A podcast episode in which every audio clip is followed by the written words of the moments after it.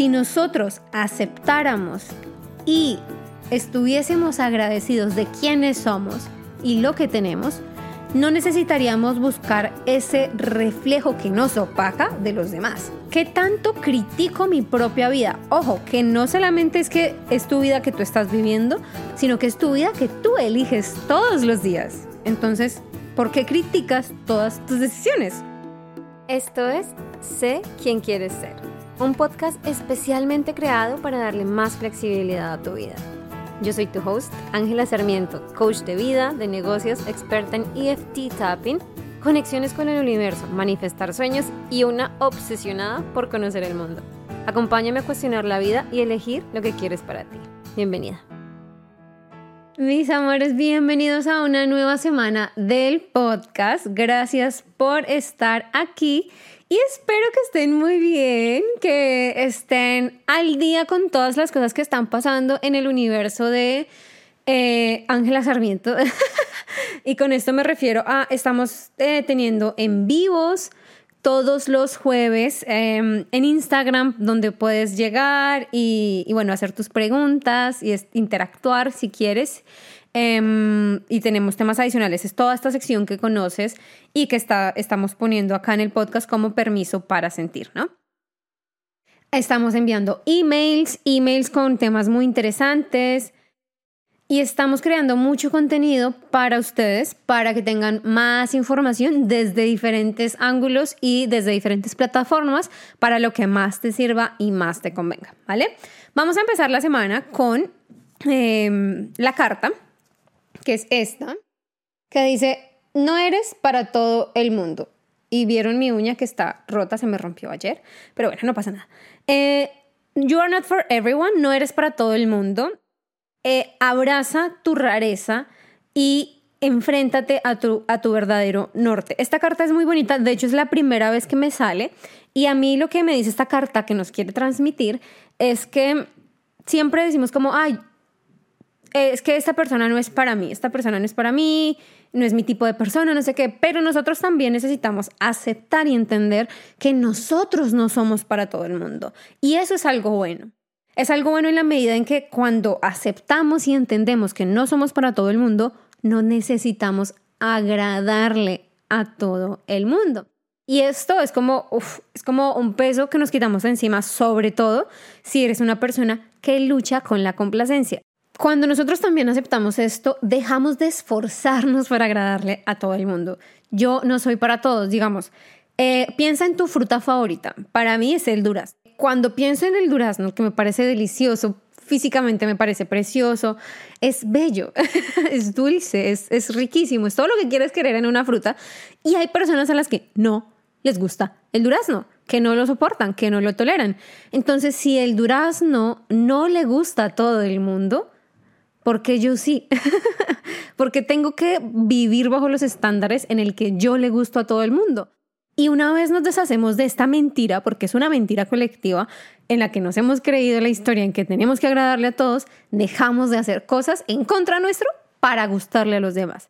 Y de esto se trata esta parte que, que nos dice la carta de enfréntate. O sea, voltea a mirar hacia tu verdadero norte. Cuando dejamos de estar ahí como botando energía al, a alguien que no nos quiere, a alguien a quien queremos agradarle, gastamos mucha energía, gastamos mucho tiempo, gastamos mucha, mucha mente.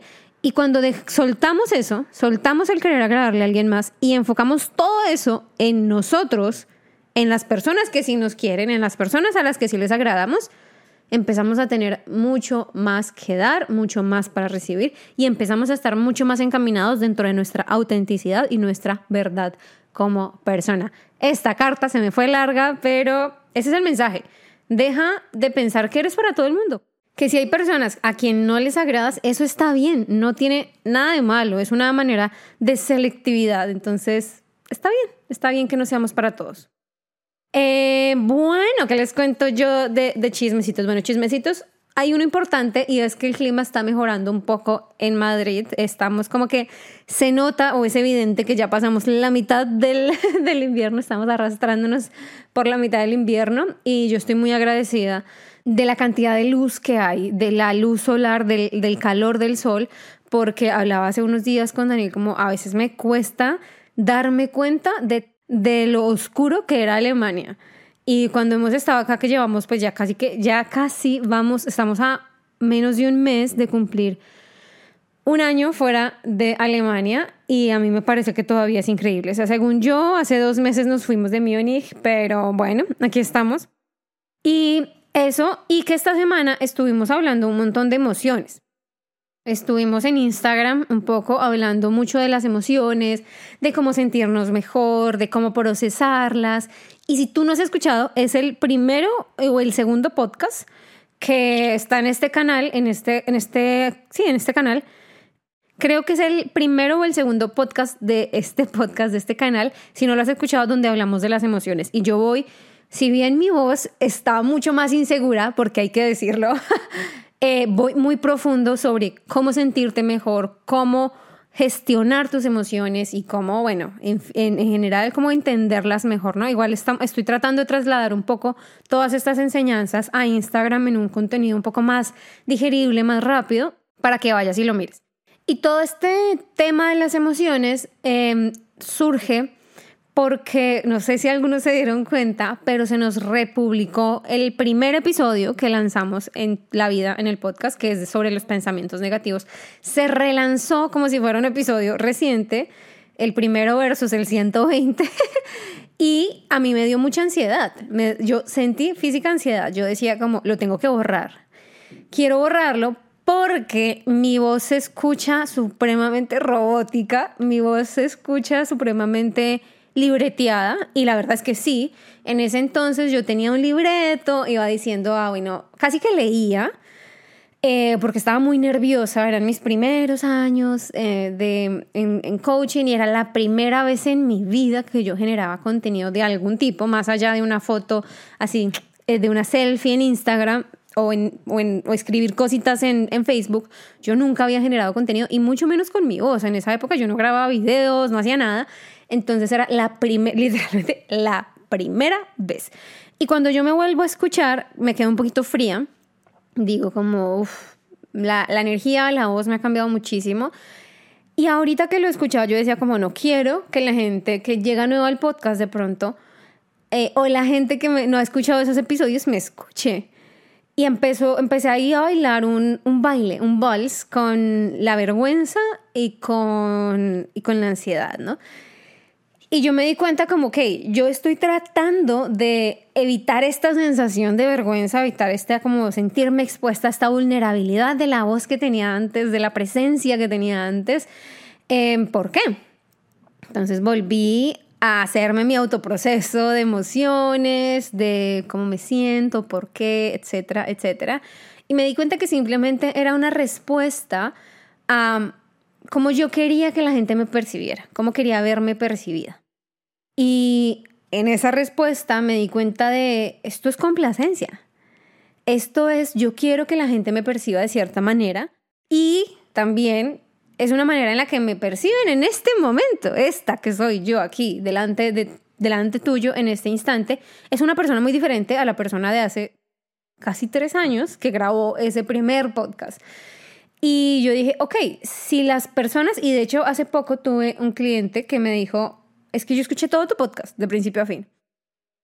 Y, y yo quedé como, ay, la, el, el principio me duele.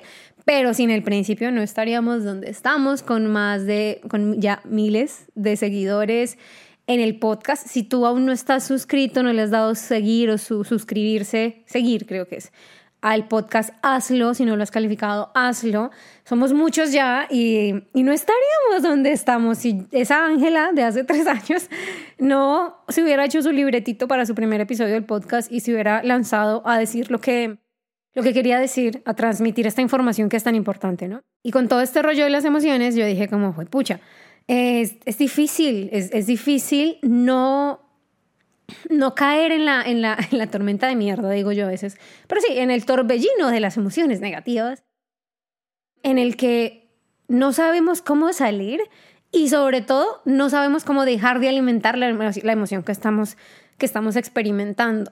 Entonces yo dije, esto es importante, el tema de las emociones es importante, yo trabajo mucho con emociones, si eres cliente mío lo sabes, vamos como emociones, emociones, sintamos las emociones, procesemos las emociones y por qué, y bueno, y hacemos todos estos procesos y dije, y se me ocurrió una muy buena idea y es, vamos a hacer un curso de emociones, cómo sentir mejor, no cómo sentirte mejor, no cómo sentir más emociones positivas, más tiempo, que sí pasa, pero... ¿Cómo procesar? ¿Cómo si me separo de mi pareja puedo tener las herramientas concretas para sentirme genuinamente mejor? ¿Cómo puedo yo, eh, si estoy sintiendo tristeza ente- y no sé por qué, y no sé por qué estoy sintiendo tristeza, entender de dónde viene esa tristeza, entender que cómo tratar la ansiedad, no con medicamentos, sino con ejercicios prácticos, pequeños detalles, pequeñas cosas que podemos hacer todos los días, en cualquier momento. Entonces voy a crear este curso, este curso de emociones que va a estar en febrero y lo bonito de este curso es que es completamente gratis para las personas que están dentro de Recupera tu Poder. Recupera tu Poder, como sabes, o si no lo sabes, te lo cuento rápidamente. Recupera tu Poder es mi programa de coaching uno a uno, es decir, que tienes un montón de contenido pregrabado y adicionalmente tienes ocho sesiones de coaching conmigo, donde vamos profundo con todo.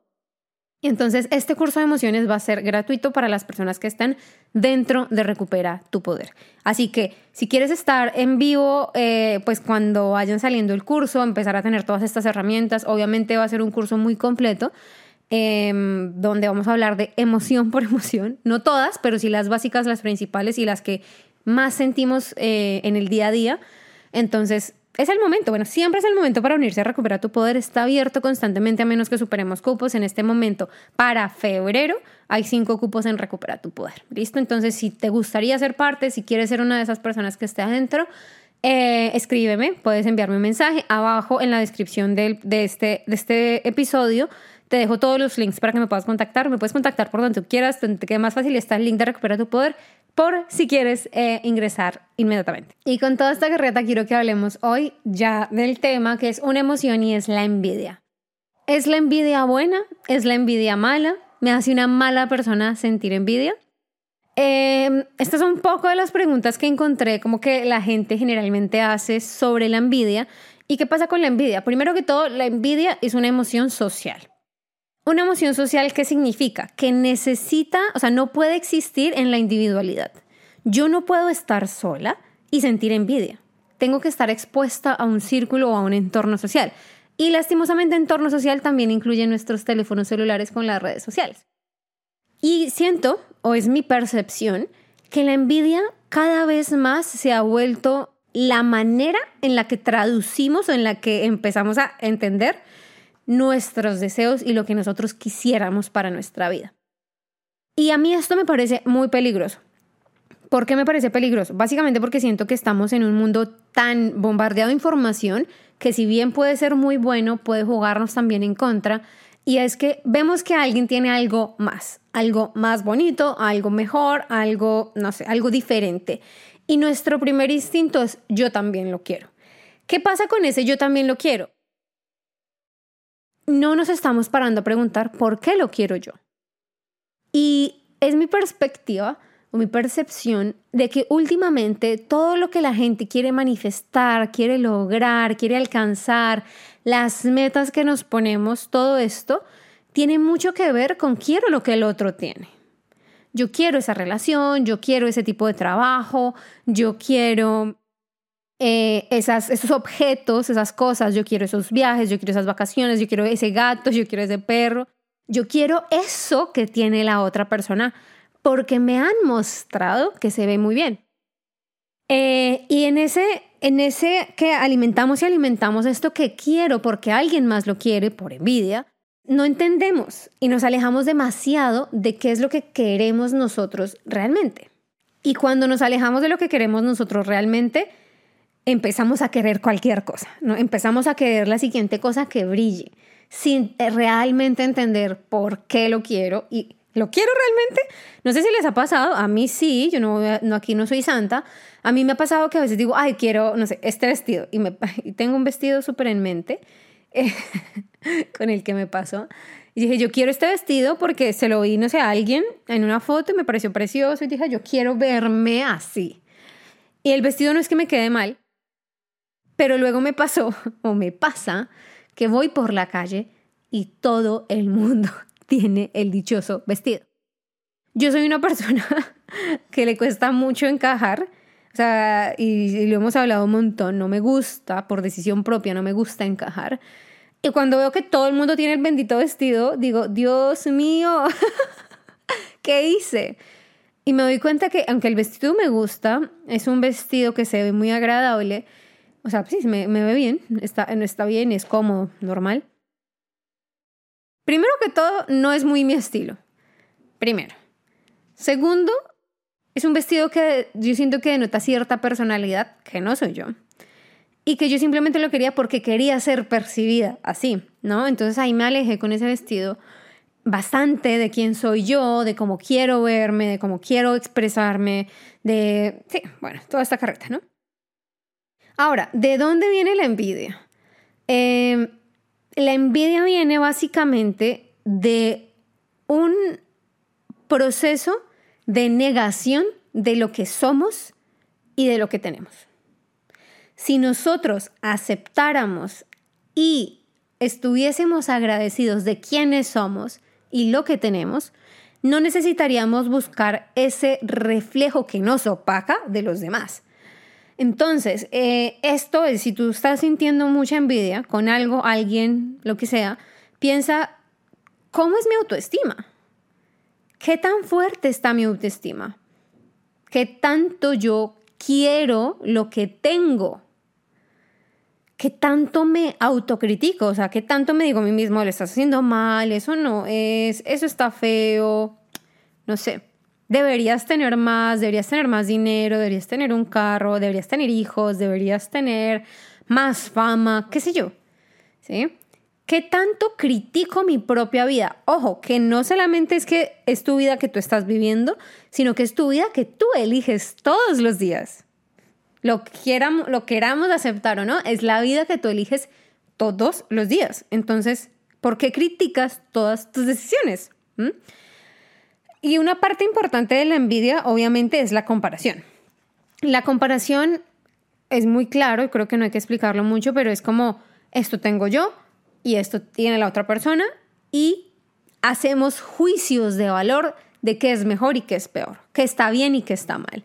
Y generalmente cuando sentimos envidia nos dejamos a nosotros mismos en el espectro de yo no tengo, o el mío, lo mío está mal, o lo mío no es válido, ¿sí?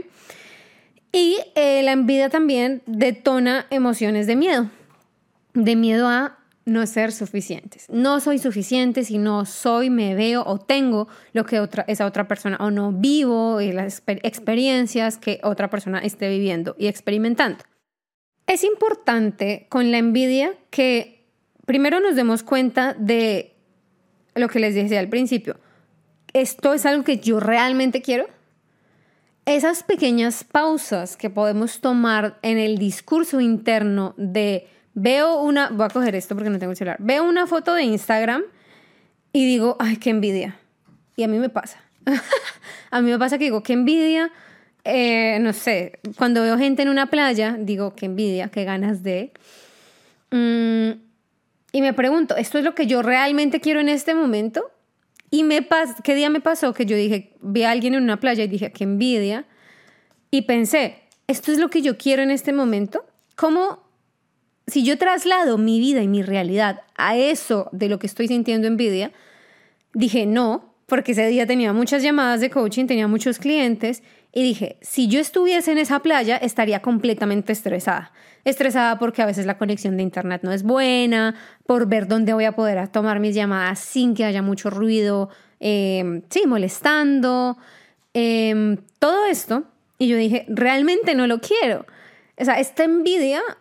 Es, es fabricada, por eso es una envidia social, por eso es una emoción social, porque alguien más tiene que participar. Y en este, en esta, en este entorno en el que nosotros vivimos últimamente, es como casi que a mí, para mi Instagram se ha vuelto, no de la manera en que lo uso, sino de la manera en que lo percibo muchas veces, es cómo hago que los demás me tengan envidia. no, no tanto de cómo hago, cómo comparto mi vida, que al final debería ser el objetivo de una red social, sino cómo genero envidia. ¿Por qué? Porque solamente mostramos las partes bonitas, las partes agradables, lo que nos gusta, lo que nos hace sentir orgullosos. Y no sé, y quiero que te lo preguntes tú para tus adentros, ¿qué tanto compartes? No lo sé, depende de muchas personas, porque hay personas que no comparten nada, sino solamente consumen. Eh, ¿Qué tan orgulloso, orgullosa me siento de mi vida? Orgulloso y orgullosa. Que genuinamente me sienta satisfecho, que diga, ah, como dice, como, no sé si lo dicen así en otros países, como, pero sacar pecho por la vida que tengo. Cuando no nos sentimos orgullosos de nuestra vida, es muy fácil sentir envidia de cualquier pequeña cosa. Entonces hay alguien en un restaurante, ah, pero es que yo quisiera poder pagarme cenas afuera cada rato, o yo quisiera poder pagarme esos viajes, o yo quisiera poder tener esa pareja, ¿sí? Ayer me pasó algo que fue que vi un, en Facebook un video, Eh, pues así como de la gente que hace mucho contenido. Yo no soy, este es mi contenido más estable, yo no soy muy buena en esto, pero era una chica que decía como, como quisiera que mi novio me tratara, y, y era como el, el no, la pareja, o sea, era actuado obviamente, era como no, quédate tranquila, duerme, te traje churros, o sea, bueno, como un príncipe. Y en ese momento yo sentí mucha nostalgia sentí mucha, mucha nostalgia y sentí mucho orgullo, y guardé el video. Daniel y yo tenemos una costumbre, nosotros no nos enviamos reels, no, no nos enviamos memes, no nos enviamos nada de eso, pero lo que sí hacemos es que los guardamos, es decir, cada, pues, en cualquier red social, en Instagram y en Facebook, guardamos, le damos guardar, y luego nos hacemos una sesión juntos de compartirnos. O sea, nos sentamos a ver juntos las cosas que nos parecieron graciosas, divertidas, información interesante, no sé, y lo vemos juntos. Porque enviar, para mí, es como el placer de ver él cómo reacciona y de poder decirle, ah, ah, ¿qué piensas de esto? O, ah, me morí la risa. O esta es la parte que me pareció divertida, o esta es la parte que me pareció interesante. Paréntesis. um, y estábamos haciendo eso ayer, y yo le estaba mostrando justamente ese video, y me puse a llorar. Y me puse a llorar porque le dije... En ese momento en el que yo vi el video, normalmente siento envidia cuando, no sé, a ver, cuando es un video de una propuesta de matrimonio así súper exagerada, o estos actos de amor súper exagerados y románticos, o bueno, ese tipo de cosas siento envidia. Yo le digo como, yo quisiera que hicieras esto, yo quisiera no sé qué. Y cuando vi ese video me dio mucha nostalgia y lloré mostrándoselo, y le dije, es que yo me sentí muy orgullosa porque es que así eres tú. Esa es la relación que yo tengo. Y aunque en el video lo estaban actuando y a, habían pedacitos, pedacitos como muy exagerados, yo decía, incluso con la exageración, así es mi relación. Y me pareció una cosa absolutamente bonita. Entonces también por eso quería hablar de esto hoy. Y es porque la manera de combatir, por así decirlo, combatir o, o contrarrestar la envidia es con el orgullo. Es cómo hago yo para sentirme más orgulloso, orgullosa de quién soy, de lo que tengo, de la vida, de mi pareja, de mi trabajo, de mi ropa, de, no sé, de mis actividades. ¿Cómo encuentro yo de qué sentirme orgullosa? A ver, aquí el punto no es, ah, pero es que me parece que mi vida es una mierda en este momento. Puede que sí, yo no voy a decir no, puede que sí, pero el punto sí es cómo empiezo a encontrar detalles de mi día a día, de mi vida, en el que yo, de los que me siento orgullosa, de los que genuinamente diga, Esto, esto está bien y no lo cambiaría. ¿Qué de tu vida? No, no, tal vez es que no cambiaría a mis hijos. Ah, es que me, me da mucha envidia las mujeres que eh, se van de vacaciones por todo el mundo y ay, las fotos y no sé qué. ¿Pero cambiarías tus hijos? No. Ah, me siento orgullosa de mis hijos. Me siento orgullosa de la casa, del espacio, de la decoración, del país en donde estoy, del trabajo que tengo. ¿De qué te sientes orgulloso o orgullosa? Y re- tratar de recordarnos en los momentos en que sentimos envidia. La envidia es una emoción social. No es que tú seas una persona envidiosa, es que sientes envidia de algunas cosas. Y ahora, por el otro lado, cuando vemos algo que nos detona envidia, quiero que te preguntes también, ya lo había dicho, pero ¿quiero esto realmente? Y cuando, si la respuesta es sí, te, re- te preguntes otra vez, ¿por qué lo quiero o para qué? ¿Qué voy a conseguir? Si yo tuviera esta, esta, cosa que, esta cosa que estoy viendo, o esta pareja, o este tipo de relación, o bla, bla, ¿qué espero sentir del otro lado? Y sí, lo que espero sentir es, no, es que me voy a sentir más amado, voy a sentir más compañía, voy a ser más libre, voy a tener más tiempo, voy a poder ayudar. Y si la respuesta es como un montón de cosas positivas que genuinamente quieres, porque pasa, quiero que te preguntes, ok, ¿cómo puedo experimentar eso de otra forma que sea posible en este momento para mí y que no dependa de tener eso a lo que le tengo envidia? ¿Esto a qué nos va a ayudar? Esto nos va a ayudar a tratar de encontrar maneras en sentir esas emociones, en tener esas experiencias que queremos tener ahora de una manera mucho más realista. A mí me parece muy bonito en términos de discurso el decir eh, todo lo que quieras lo puedes lograr, y si tú quieres ser un multimillonario, puedes ser un multimillonario. Claro que puedes, sí, es bonito, pero ese pensamiento de yo puedo ser multimillonario no me va a llevar a hacer cosas que me hagan tener resultados de, multi, de miles de millones, ¿sí? Cuando lo pensamos, ¿cómo puedo en mi vida actual, digamos, si es más sentir más amor? ¿Cómo puedo yo sentir más amor en la vida y en la realidad que tengo en este momento? Y si la respuesta es, es que no tengo ni idea, quiero que te preguntes, ¿qué cambio puedo hacer para empezar a sentir más de esto? La envidia viene a mostrarnos lo que queremos muchas veces cuando no estamos en un loop muy adentro en que queremos todo lo que los demás tienen porque la vida en Instagram se ve mucho más bonita y mi vida no se ve así. Cuando levanto la cara de la pantalla veo a mi alrededor que mi vida no se ve así. Eso no es, esa no es la envidia que viene a mostrarte lo que quieres, sino es una envidia que está condicionada socialmente para enseñarnos a querer más, comprar más, gastar más y tener más. Es esa otra envidia. La envidia que viene a mostrarnos lo que queremos. Piénsalo como siento envidia, ok, me activo, siento envidia, ¿qué no tengo que quiero? Porque seguramente no es eso que yo estoy viendo, esa persona que según yo lo tiene todo. ¿Qué tiene esa persona que yo quiero y no tengo? ¿Y cómo me lo puedo empezar a dar? ¿Cómo puedo empezar a sentirme mucho más en el camino a conseguirlo que en la sensación de no lo tengo, pobrecito yo, es una lástima y todo esto, ¿no? Eh, eso es la envidia. Ese es el polo positivo de la envidia, entender qué es lo que realmente queremos. Y de cositas así y más profundo vamos a estar hablando en el curso de emociones, así que recuerda que si quieres hacer parte, eh, entra a recuperar tu poder. O sea, en serio que es muy bonito las personas que están adentro, es muy lindo y quedan cinco cupos para febrero. Entonces, mis amores, eso es por el, el podcast de hoy. Espero que les haya servido. Espero que pongan las preguntas que les acabo de dar en práctica.